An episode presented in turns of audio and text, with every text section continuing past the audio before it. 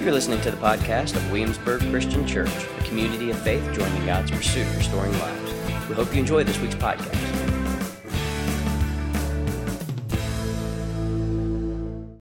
So, if you have your Bibles, uh, Isaiah 53.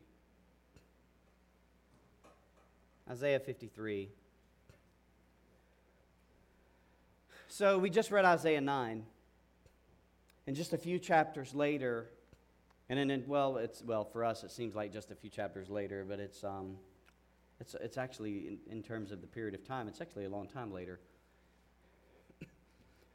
Isaiah speaks of the Christ. So in Isaiah 9, it talks of the God who will come to us as the King, as the Messiah, as the anointed one of Israel. Will be the wonderful counselor, of the mighty God, the Prince of Peace, the everlasting Father. And then in Isaiah 53, talks of how the same figure, who we know as the Christ, Jesus, gives a description of the kind of life that he'll live. In Isaiah 53. Who has believed what we have heard, and who has the arm of the Lord been revealed to? The arm of the Lord is the strength of God. He grew up before him. Now, the He is Jesus, the Him is God. He grew up before him like a young plant and like a root out of dry ground. He didn't have an impressive form or majesty that we should look at him, no appearance that we should desire him. He was despised and rejected by man, a man of suffering who knew what sickness was. He was like someone people turned away from. He was despised, and we didn't value him. Yet, he himself bore our sicknesses and carried our pains. But we in turn regarded him stricken, struck down by God, and afflicted. But he was pierced because of our transgressions, because of our iniquities. The punishment for our peace was on him, and we are healed by his wounds. We all went astray like sheep. We've all turned to our own way. And the Lord has punished him for the iniquity of us all. He was oppressed and afflicted, yet he did not open his mouth. Like a lamb led to the slaughter, and like a sheep silent before her shearers, he did not open his mouth. He was taken away, listen to this, please. He was taken away because of oppression and judgment. And who considered his fate? He was cut off from the land of the living. He was struck because of my people's rebellion. They made his grave with the wicked and with a rich man at his death, although he had done no violence and had not spoken deceitfully. We'll stop there this Christ would grow up. And this text, a lot of times we think, uh, even, even as us, Ian and I were, we would pray, um, a lot of times we, we like to say, and God, thank you for giving us Jesus who died for our sins. And that's, that's where we immediately go. We, we move Jesus as quickly to the cross so that our sins can be forgiven. And that's not good for our discipleship. Before Jesus died, he lived. And in his life, he loved. And in his life, he lived as a marginalized, homeless man. In his life, he lived on the margins of society to reach those other marginalized peoples. And Isaiah wants us to know that he was oppressed and afflicted by the sicknesses and sorrows and the brokenness of a society that wasn't the way God intended it to be. He had a mother and he had a father, and a father died, and he had a mother who he knew was going to be alone. He had disciples that he considered his best of friends, people he invited into his inner circle that he had charged with changing the world. And they were just everyday folks, common folks, common people were his disciples. He was ridiculed by his own. He wasn't included in his own story, literally in his own story. He wasn't considered holy enough. He wasn't considered righteous enough. Before he died, he lived. Our prayers maybe should change. Jesus, Lord, thank you for bringing Jesus who lived for us. And who, in that living, experienced the brokenness of the world, the oppression of a Roman government. Don't forget that the oppression of his own people in so many ways and went out to the society where other people who were already who were also disinherited who also weren't included. And he lived with them and he held them and he and he hugged them. He even accepted people who were outside of the jewish tradition outside of the jewish nation into his own life whether it was a centurion soldier or a gentile mother who was desperate for food and bread. Maybe we ought to pray lord thank you for jesus who lived for us which makes his death worth dying. because we can be forgiven for our sins, but if we don't know how to be liberated from them, you see what I'm saying?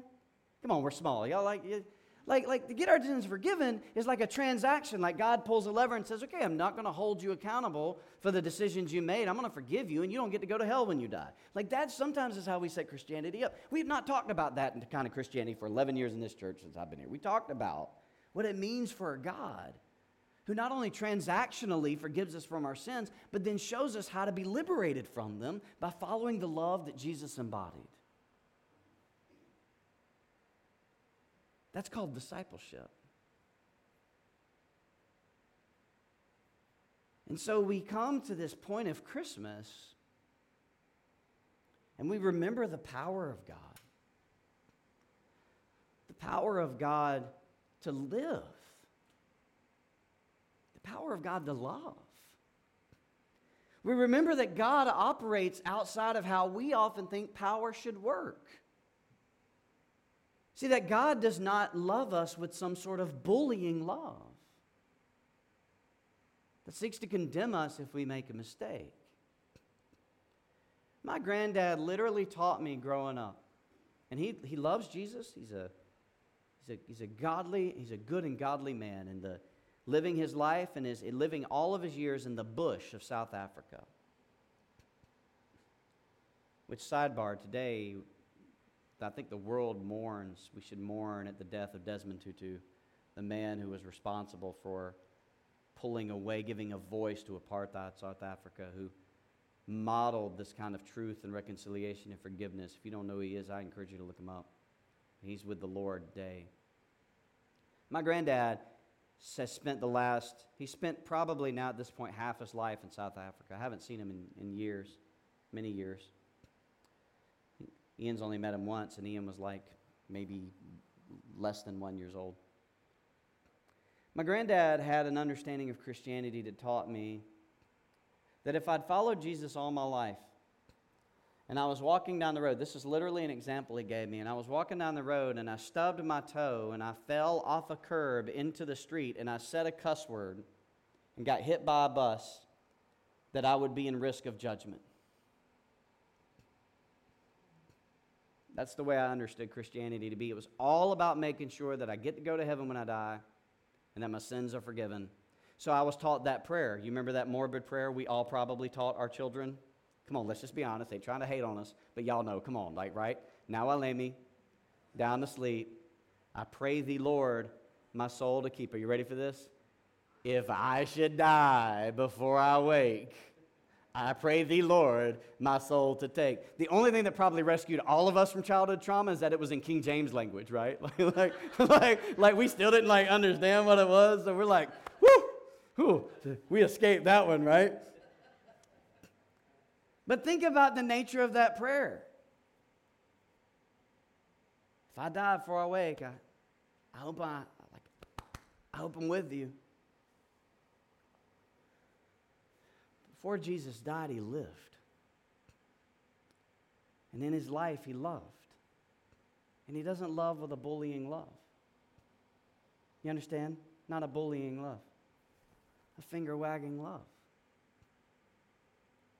He was bruised and wounded by a world that refused the way of love. He was killed as an enemy of the state. He was buried with the grave of the wicked. That was Jesus. That's how it worked. For love. That, though, so let's talk about it in discipleship terms. That's power. But that's not the kind of power our world operates off of. Our world doesn't operate off of a power of love. And if it does operate off of a power of love, it becomes a bullying kind of love. We call it maybe even tough love. It's a finger wagging love. But that's not actually how, how God changed the world. God didn't change the world through a bullying love. God changed the world and is saving the world through a Christ who started off as a baby, who entered the world to save it by the way of weakness, not even by the way of masculinity and manhood, by the way of weakness. God could have come to the world like Zeus, could he not? God could have come to the world like Hercules right? The world had a story for that. Remember, the Greco Roman gods, they had stories of gods who would drop into the world as grown men, right? With muscles, looking like The Rock or Stephen Barrett, probably with beards like Alvin, right? Y'all getting the image? Could build things like Danny. See, it all comes together. but but it, it, didn't, it didn't happen that way. Come on, think about it. That was the story of gods. The story of gods is that they plop into the world with lightning bolts and thunder, led by men, manly men, slaying violent men. God comes to the world in the form of a whimpering baby in weakness. Augustine, who was a fourth century church leader and African theologian, said one of the most profound things I've ever heard about Christmas. He said, He was created by a mother whom He created. He was carried by hands that He formed. Right? That is the God that we just sung about. And that is the love that changed the world. God establishes God's reign, R E I G N, which is to say God's power through the world and in the world through self giving love. And God reigns not by taking absolute control over everything, but by emptying God's self by becoming vulnerable making that the kind of power that saves a vulnerability. I'm going to go out on a limb, no offense to my brothers, and say that if all of those of us, you know, I'm not going to say that.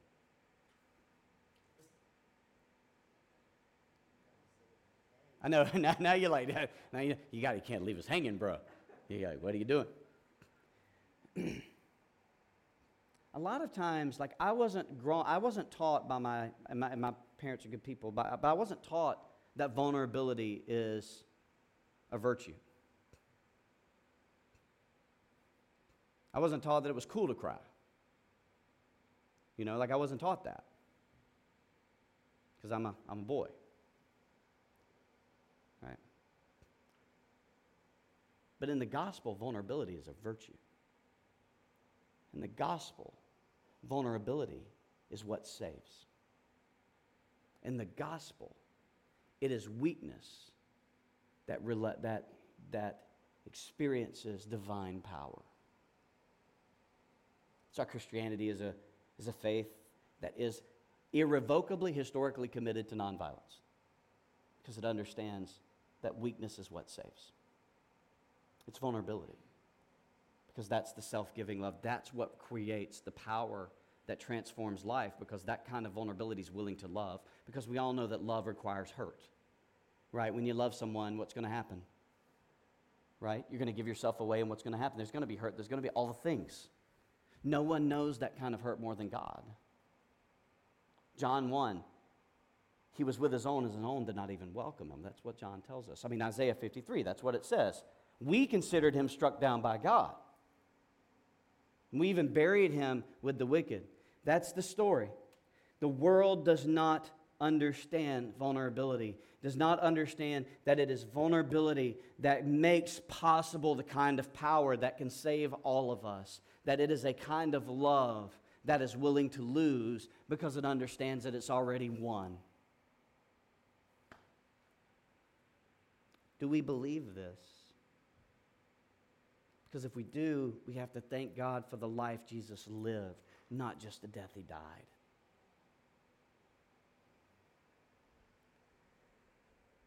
The Apostle Paul begged God to heal him from whatever it was in his life that caused him trouble. You remember that?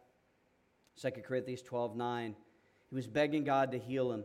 And God replied to him in 2 Corinthians 12 9. He says, He says, My grace is all you need.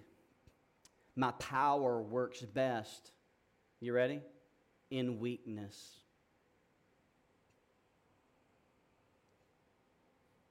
Paul went on to say, So then I gladly boast in my weaknesses, so that the power of Christ can work through me. Come on, that is a countercultural message. The message of Christmas. We must remember, beloved, that we are not the end all be all. We must recognize that we have far less control than we think. We must recognize that our way of life is not always God's priority. We must realize that things as we want and things as we know may not remain the same, that some of us are grieving this sense of entitlement that we've long enjoyed, but now everything's changing. And what I'm saying is, I think that's all right, as sad as that story may be. The church has always thrived when it was not in the centers of power. Man, we argue so much over rights and liberties that we become enslaved by our arguments. And we know that it's the vulnerability of God that saves us. And then, yet, Paul the Apostle, many years later, reminds us that it is our weakness from which God extends his, the strength of his power, in which we see the beauty of the power of God. We know that the Bible says that God resists the proud and gives more grace to the humble. See, vulnerability requires humility. And maybe that's where our struggle is. Maybe that's where my struggle is, is in the humility piece to be able to say that I don't have it all figured together, that I can't, that I hurt, that I ache, that I can't do it, that I don't measure up and I don't really care. But yet we sing songs for four weeks about this Christ. We, we say, Away in the manger. We say, Heaven came down. We say, there's this Christ child that God enters the world through and changes the world through self giving love and the vulnerability of a child who grows up, who Isaiah tells us is oppressed and afflicted, and our healing is found in his wounds.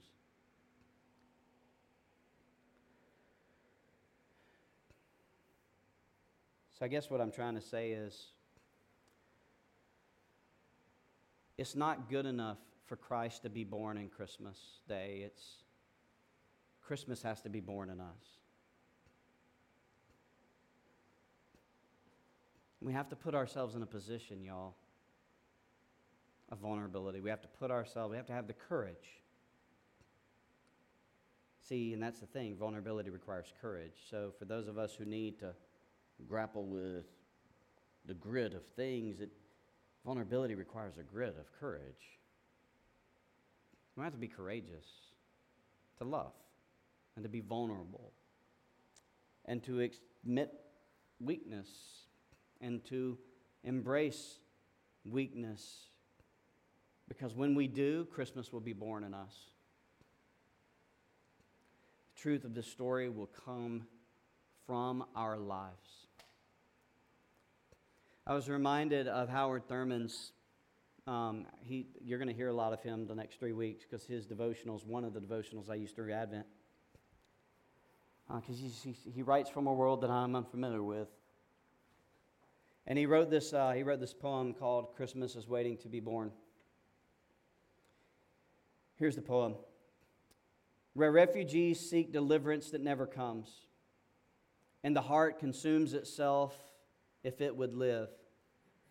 Where little children age before their time, and life wears down the edges of the mind. Where the old man sits with mind grown cold, while bones and sinew, blood and cell go slowly down to death.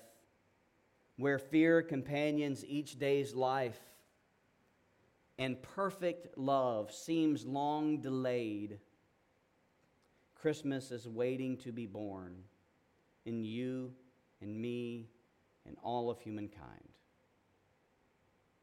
So here's what I wanted to say What's it going to take for Christmas to be born in me and you? It's going to require a commitment to rethink how we think about life, where we value a kind of power that is measured by strength, strength of strength and boldness. And we give that mindset up for the kind of power that requires a boldness and courage of vulnerability and weakness. Where, as Paul taught us, God's grace is sufficient because there is power in weakness. That models more the Christ child and the Christ who came and who, like a lamb, before his shearers were silent, did not open his mouth to speak to the allegations and accusations that Pilate gave. It's going to take keeping Christ in our own Christmas, but not just leaving Christ in Christmas, but taking Christ to December 26th and on. Christmas is born in us when we remember the truth of the incarnation that the Son of God became a man so that we could become sons and daughters of God. That he became the Son of Man so that God could dwell in man. Christmas is born in us when we remember that even in God's silence, God is listening, working, and moving for our good and his glory. Christmas is born in us when we remember that the King of the universe began his work of making his kingdom available to all when he entered into this messy world through a messy stable so that our messy lives could be forever changed. Christmas is born in us when we remember that God can always be found when we seek him, but he is found off most often in the most unexpected places. Christmas is born when we remember that big movements of God often have the smallest beginnings that begin with humility and vulnerability. Christmas is born in us. When we remember that the kind of love God gives is the kind of love God requires self giving, humble, compassionate, and faithful. Christmas is born in us when we remember that even the church is not an affinity group but is the family of a refugee king. Christmas is born in us when we remember that in Jesus, God brought heaven to earth and has called us to live in such a way that we do the same for others. For unto us a child is born. Born in the belly of a womb of a woman that he created nurtured by the care of a mother that he created, held by the hands of a mother that he created, loved by an earthly father that he created, walked the ground and grew up from crawling on the ground to stepping through the ground in a world that he created. And so, beloved, the work of Christmas begins. So I ask you just simply this morning how can you embrace the humility of Christmas? And I think maybe for some of us, we just have to rethink it. Maybe you're like me, you weren't taught that vulnerability was good. Maybe you've been vulnerable and been hurt by it, and so it doesn't seem like it is good, but that's exactly what the scriptures say enables us to experience the power of God. Maybe we have to realize that it's not power in the form of strength and the way we define strength that saves the world, but it's power in the form of weakness and vulnerability that opens us up to the power of God. So here's what I ask us to do this week I ask you to choose one area of your life, just one, one area of your life that you are willing to expose to the God who knows you best and loves you most, one area of your life that you're willing to be vulnerable in. It may be a grief. It may be a weakness that you know you have, but that you're too busy trying to cover up. It may be expectations that you're trying to live into that others have set for you. It may be your parenting. It may be your profession. It may be what you do in retirement. It, I don't know. But I ask you to find one thing, one thing that you can open up toward vulnerability. And then I ask you to see the power of God that will work in that. And that is how Christmas begins to be born in each of us. Because every week we come together, it's what we see. It's what we see in the bread and the cup. Right? Like, if we grew up in, in this church, especially, we've, we've done this every Sunday of our lives. If We've just come to this church we have done this every Sunday since you've been here. There is no better place that reminds us of the vulnerability and the weakness of God than the table. When we remember that this God who came to us in the form of a Christ child grew up, and in 33 years later, because of three years of unrelenting, self giving love, was despised and rejected, even by his own. Killed as an enemy of the state on a Roman cross, state execution, perpetuated by the governing authorities of his own nation, affirmed by the governing authorities of the empire. That's how it worked. That's why he was in trial. He went to trial. Remember? Jesus went to trial. He was killed by the government. that's that for us. Because that's what we do. Because we think that's where power is. And yet, when we come to this table as a people of Christmas, we know that is not where power lies. Power lies in the life of love and in a belief that even if death comes, death doesn't have the final word. That's the power. And so we receive the bread and the cup every week, proclaiming the life of love the death of love, and the power of love that gives birth to resurrection every week. That's what we receive. And that is a gift of grace. So, beloved, I don't know about you, but like, just breathe. You don't have to be great. you don't have to be perfect. And you don't have to have it all together. Just breathe and you will breathe in the power of God. You're listening to the podcast of Williamsburg Christian Church, a community of faith joining God's pursuit of restoring lives. We hope you enjoy this week's podcast.